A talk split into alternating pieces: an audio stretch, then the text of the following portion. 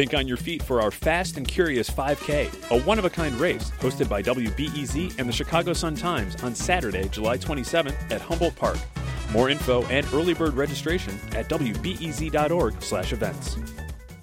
I'm Sasha Ann Simons, and this is Reset. What will it take to create communities that are truly safe from gun violence and mass shootings? It's something we've all been thinking about, especially in recent weeks. And when it comes to our children, they are also paying attention, learning to advocate for themselves and their right to safety. Joining us to discuss is Dion McGill. He's the Community Outreach Manager for Strengthening Chicago's Youth, a mentorship program from Lurie Children's Hospital. Also with us is Sarah Knizhnik. She's a member of Moms Demand Action for Gun Sense in America, and she's also running a new gun violence prevention initiative with the Lake County prosecutor. Dion, what have you been hearing lately from the teens that you work with? Like, how are they feeling about all the violence in the news? You know, it's interesting. Recently, we did a participatory action research project with a group of youth in a youth led organization called Community United. And that research was specifically focused on mental health and trauma and boys and young men of color. And we did a full research project and it came down to recommendations, right? And some of the findings that were found. And I mean, there's so much we can say, right? But we need to take better care of ourselves, of our youth, of our adolescents, you know, of our city and communities that have been neglected for a long, long time. And that all came through, you know, in the words and the thoughts and the conversations with those youth. Wow. Um, many of which who live on the west side of the city. You know, and, and it's one of those things, just hearing your, your head nod, right? Yeah. We say west side, immediate things come to mind. And that's not good. And so that's something we need to discuss more Yeah, we need to address. and address. Yes. Sarah, Moms Demand Action, that's a, an advocacy organization, but it's also a network of mothers. So, what have you been hearing from parents about how they're talking about this with their kids? I've been involved with the gun violence prevention movement in many different capacities for five years. And what I'm struck by is there is a change since I started with Moms Demand Action seven years ago.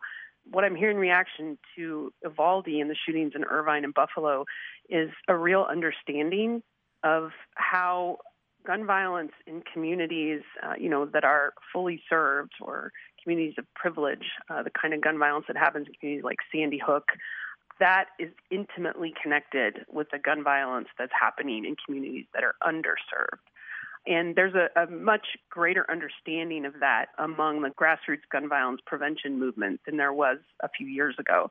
And I see that as great progress. And just, just in case there's anybody listening who's sort of puzzled by what I just said, a very key thing to understand about the gun violence crisis in our country is that we have to worry about firearms everywhere, no matter where we live, in our schools, in our shopping centers, in our churches, in our places of worship, specifically because we have ignored the gun violence that's happening every day in communities like the ones on the south and west side of Chicago. When gun violence is high in those communities, the gun lobby is able to sell more firearms in communities of privilege because they base their marketing practices on fear and racism. Yeah. And that is why moms in suburban downstate areas no matter no matter where they live that is why moms and dads and grandparents have to worry when their children you know visit a neighbor's house whether or not that child is going to encounter um, an unsecured firearm Right. so that's just the tip of the iceberg. It's just the most obvious connection, but the connections go deep, and we all have to understand that gun violence is everyone's problem. And if you live in a community of privilege, you are dealing with this problem specifically because we have failed to address the root causes that Dion just described. That's the key there. It's everyone's problem. Uh, Dion, put your former teacher hat on. what do you think they're feeling right now? Teachers everywhere. Oh, I have tons of friends who are. T- um, a friend posted something that I, I thought I've been thinking about all day. She said, "I sit and think, do I risk my life to save my room full of adopted children, or do I do everything I can to save my own life so I can go back home to the child I actually birthed?" And no teacher should have to come to that What a decision. to that decision. Yeah. That's unacceptable. And let's be crystal clear, okay? Can we like just be honest? Please. Right? Just you know, my heart breaks when this happens, right? I I've done the, the drills that teachers do and had the discussion with the students. Mr. McGill, would you really give your life for me? You know, and I'm a veteran. You know, I've I've done that in, in different capacities through my life. Mm-hmm. However, right, I want to sit here and say, yes, my heart goes out to all the families and everyone impacted by this, right? But that sounds too close to saying thoughts and prayers. And if there's any certainty that goes beyond this moment, right, I am certain that thoughts and prayers do not prevent these events from happening, right? Yeah. Policy and change does. And those are the words that need to be on the tip of everyone's tongue when they're talking about Texas. As you bring up those those drills that they do at schools, I my heart broke again this morning uh, mm-hmm. uh, seeing I think it was a tweet from uh, a teacher or a former teacher talking about what we don't hear with those drills, mm-hmm. and and that's the fact that when the student leaves the classroom to go say use the restroom, yep. if there is an active shooter in the building, right? E- even as they practice during the drills, the teacher cannot open the door for that student. They can bang, yep. they can scream. Mm-hmm. They've got to stay out there. Yep. And that's a decision that the teacher has to make. I mean, just just sitting and thinking with that, right? Like just the drills themselves, the emotional impact of that on children. You know, we hear that often from kids. They're scared. Children are scared to go to school, and parents are scared to send their children, right? Yeah. And then you're put in a situation where you have to make a decision that like that the discussion in and of itself is a band-aid to me right because we're we're five steps deep in a problem that shouldn't exist this is not happening in a majority of countries that look like America, right? This is a you hear you've heard it a lot this week. This is a uniquely American problem. So if Very we're talking so. about how we're keeping kids safe in the classroom by locking doors and having buzzers and all this, we're five steps deep past where we should be in the problem, right? That's how I think about it. And so we need to take steps back. As a veteran, though, you, I imagined, you've come across the weapons that are being used for these mass shootings, right? Typically that, that AR 15 style rifle. Should it be more difficult than it is for, for the average person to get their hands on that? Absolutely. I spent nine months in Afghanistan, you know, very comfortable and very used to using a variety of weapons. The military equivalent of that, M4, right? It's that weapon exists and is used for a very particular reason. Is very effective at what it does. And so having that weapon in a city, urban setting, yeah. Know, to me, it just doesn't make tons of sense.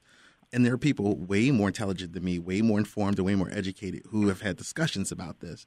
And um, we need to look at what the statistics and the data can tell us and go from there. Sarah, after uh, every mass shooting in this country, we tend to hear sort of the same opposing arguments for, for the things that need to change, right?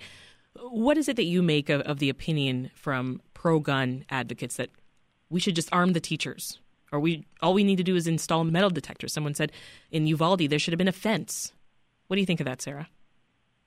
I, I couldn't disagree more. And the gun violence prevention movement in Illinois has repeatedly stood up to efforts to pass a resolution uh, among the members of the Illinois State Board of Education um, every fall. The resolution comes before the board that would allow the ISBE to support legislation in Springfield that would allow school districts to arm their teachers. We have defeated it year after year after year, and we will keep coming back until for as long as we need to. Teachers, the vast majority of them don't want this. I think it's ridiculous. We already are basically putting in our teachers in situations where they have to experience PTSD because they have to make the kinds of decisions that Dion just agonizingly described a couple of moments ago about keeping a kid out of the room, right? We are asking so much of our teachers and and to ask them to carry firearms is is the most outrageous, ridiculous excuse. I have heard people from communities downstate say that well, there are rural areas where law enforcement can't get to a school, you know, quick enough the way they can in more densely populated urban areas. Therefore, we need to arm teachers. We absolutely do not. We already have a solution for that. Yeah. We have school resource officers who should be, and, and I hope in, in most cases, if not, I hope in all cases, are properly trained in how to use those firearms. When I hear that argument that we should arm teachers, for example, from Texas Governor Abbott, which I think that was his, included in his very first statement after the massacre in Uvalde. Mm-hmm.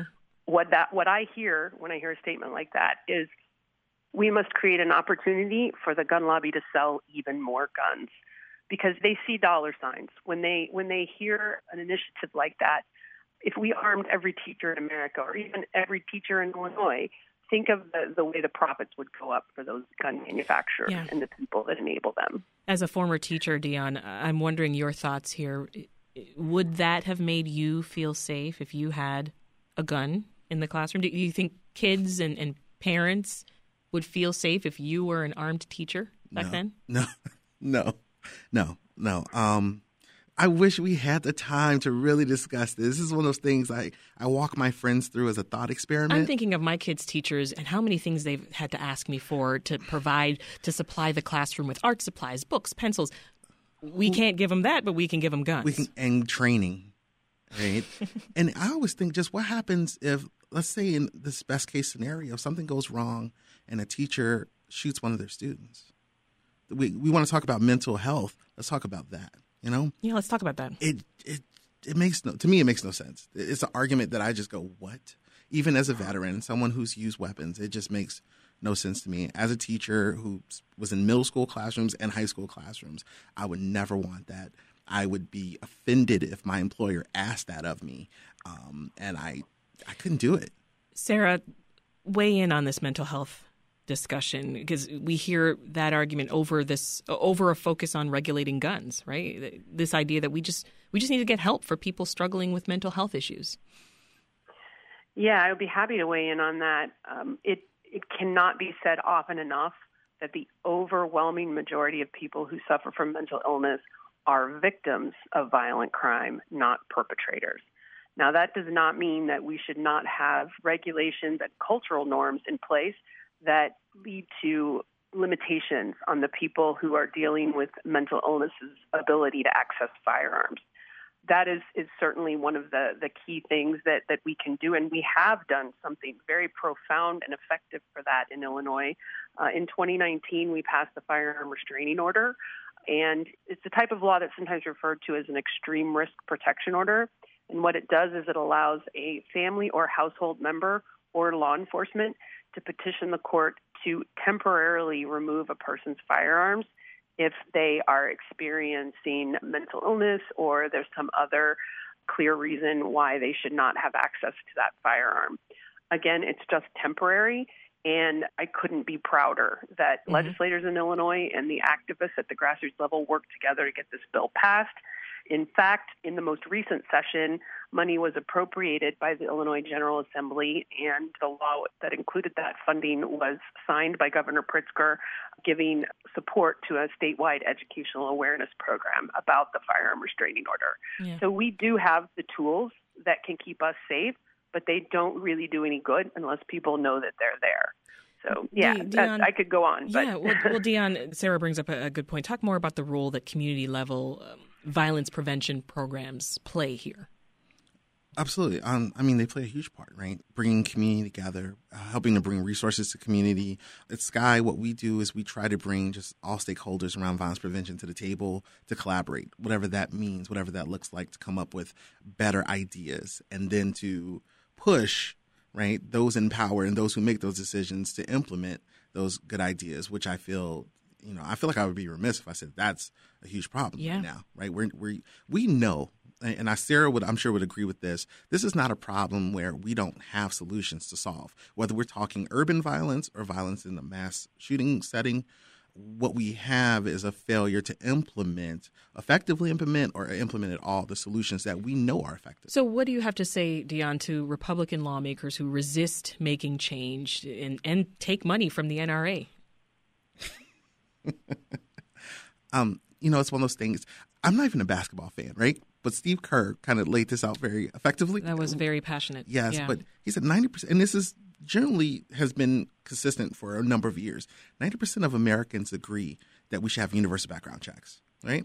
When I worked at the Illinois Council Against Handgun Violence, my boss used to say that all the time. And she'd also say, you can't get 90% of Americans to agree which is better, apple or cherry pie. But if we can agree on that, why has it not happened? Mm-hmm. And I would ask any any lawmaker, right? Regardless of partisanship, why has this not happened, right? The will of the people is being ignored. So why? And when you ask those questions, that's when, you know, we yeah. have to acknowledge the influence of the corporate gun lobby and all those things. But we just, we have solutions. We just need to make them happen. I, I have personal experience very recently with, with that very issue.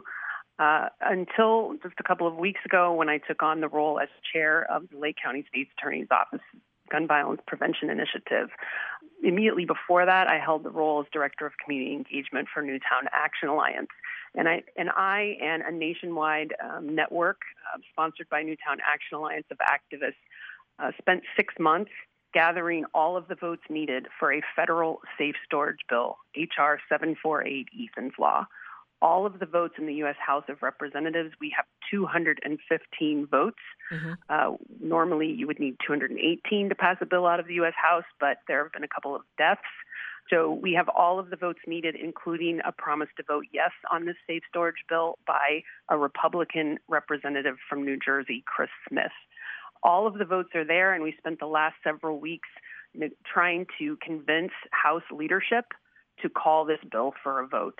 Yeah. They are hesitant to do that because in an election year, they don't want Democrats who are facing a stiff uh, reelection campaigns to have to vote on a gun bill. Now, that was the case up until Buffalo, Irvine, and Uvalde. Yeah. It is my great hope that this will uh, give House leadership, U.S. House leadership, the courage to finally vote on that bill. It will pass the U.S. House of Representatives, and with the right level of urgency, uh, it can also pass the Senate. In answer to your question, the reason so often policy change like this doesn't happen is because people in Congress and at all other levels of government are are afraid of losing their power. That is the long and the short of it. They don't want to give up their power to save kids. We'll have to leave it there for now. Sarah Koniecznik is uh, leading the new gun violence prevention initiative for the Lake County Prosecutor's Office, and Dion McGill is the community outreach manager for Strengthening Chicago's Youth. That's a mentorship program from Lurie Children's Hospital. Thank you both. That's all for today's Reset. We will continue to follow this story and bring you the latest, which you can find right here on the Reset podcast. Now, in light of the series of mass shootings we've seen in Buffalo, Chicago, and Texas, we've been reflecting on safety. Everyone in this country should have a right to feel safe where they live, where they work, shop, and go to school. But that feeling is harder and harder to come by. So we'd like to know where do you feel most safe? Where don't you? And how do you think we can create a society that prioritizes the safety and well being of its citizens? We'd love to hear what's on your mind, so leave us a message at 888 915 9945. That's 888 915 9945. Thanks for spending your time with us today. Take care, and we'll see you back here tomorrow.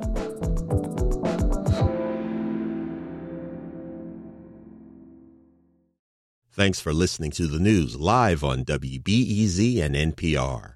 The WBEZ stream sounds great in the kitchen on your smart speaker and anywhere on the WBEZ app. Listen every day.